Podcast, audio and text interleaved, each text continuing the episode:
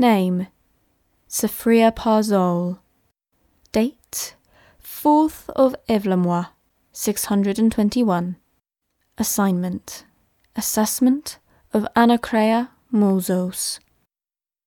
While I said I would wait until the first day of classes to begin studying the core of my first classmate, the opportunity to do so presented itself sooner than expected. I believe I may have also solved a mystery in the process. Not a terribly difficult mystery, admittedly, but still a problem that, now solved, will hopefully provide a more stable atmosphere for this program. This is how it begins.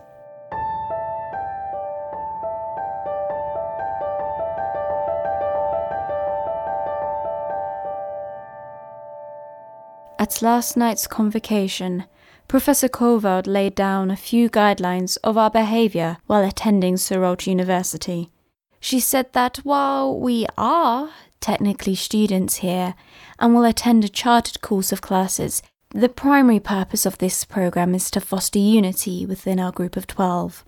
Professor Kovold said we are strongly encouraged to spend the majority of our time in each other's presences with permissible breaks for prayer and silent reflection on our blessings.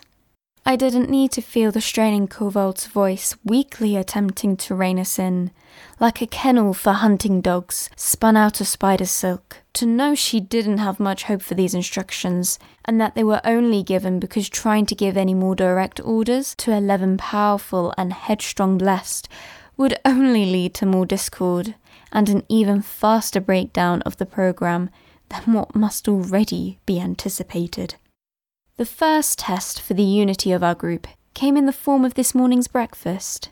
Nearly everyone else was either tired from the previous day's travel or wary on account of the message of convocation. The Hazelborn, Eleskine Aroldis, was the only one who showed up that morning, feeling earnestly interested in attempting to foster a sense of community. Despite lingering annoyance on her part at the previous night's incidents, Aleskine greeted each of us in the cafeteria, inviting us to sit together at the table set aside for our program.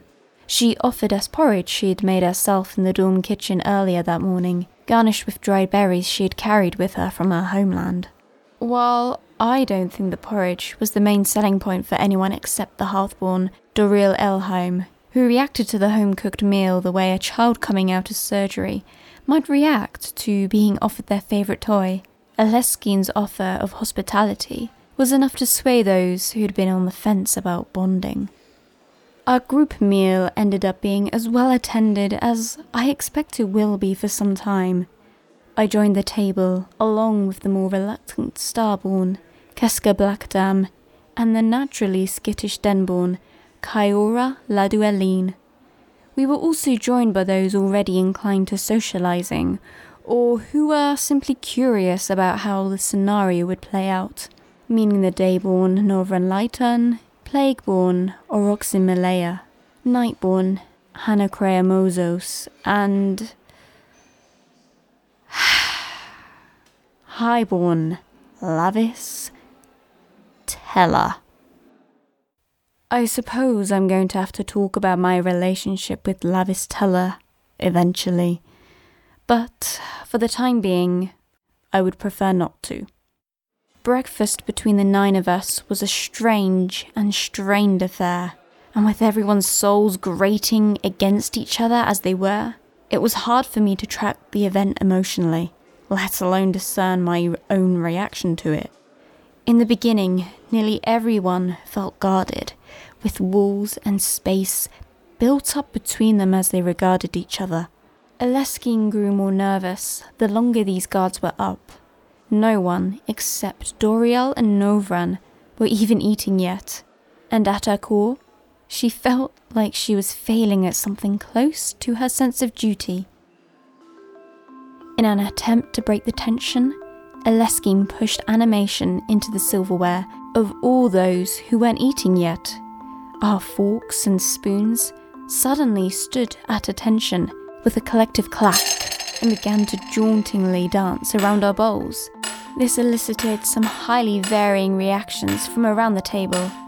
Novran lit up with glee, practically threw down her spoon, and shouted, Make mine do a backflip, a request Aleskine happily complied with. A few others, Anacrea and possibly Oroxen, seemed amused by this display too.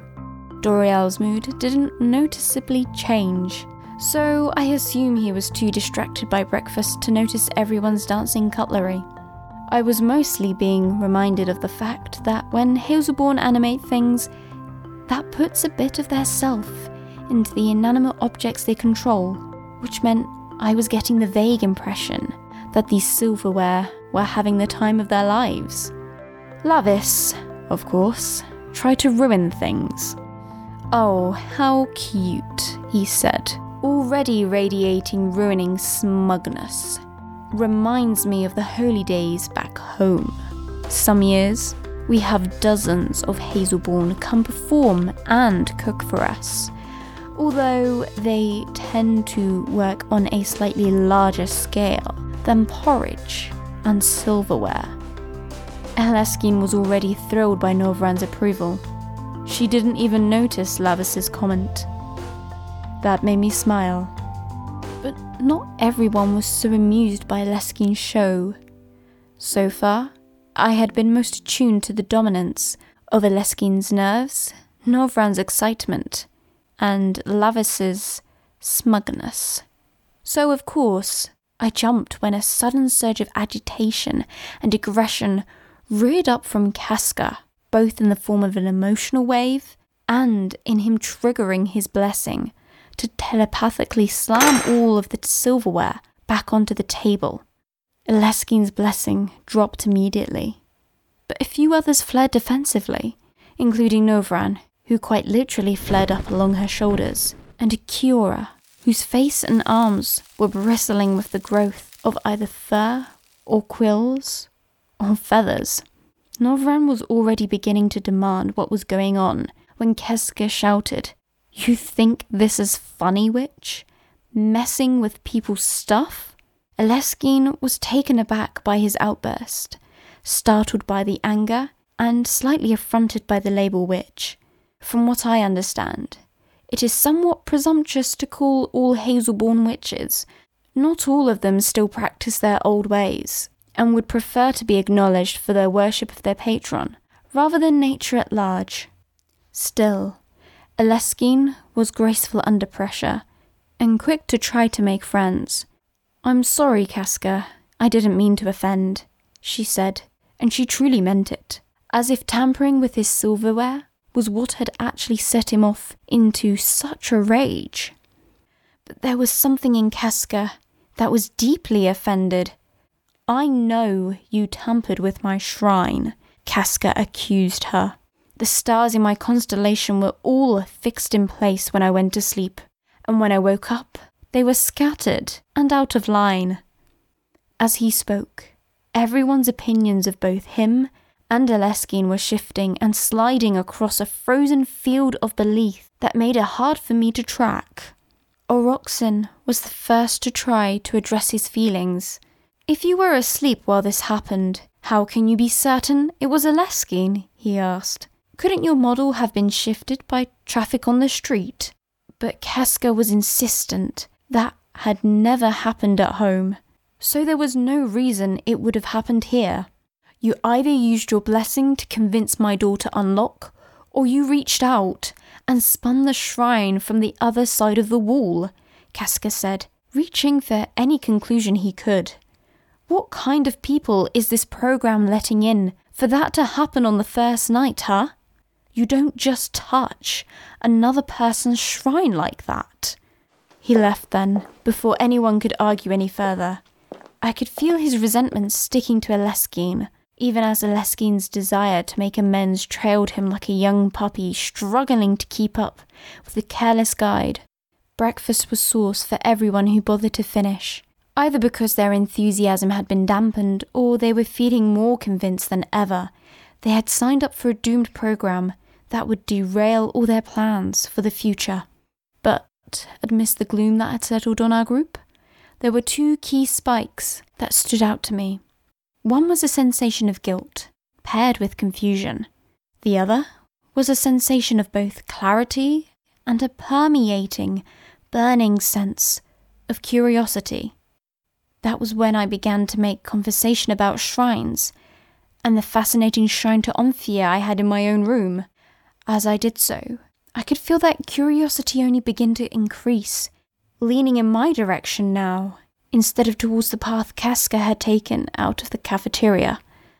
Someone was interested in me.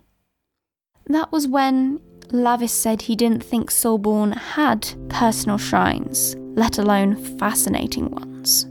That was when I told Lavis something very rude, which I think impressed both Novran and Oroxen. That made me happy.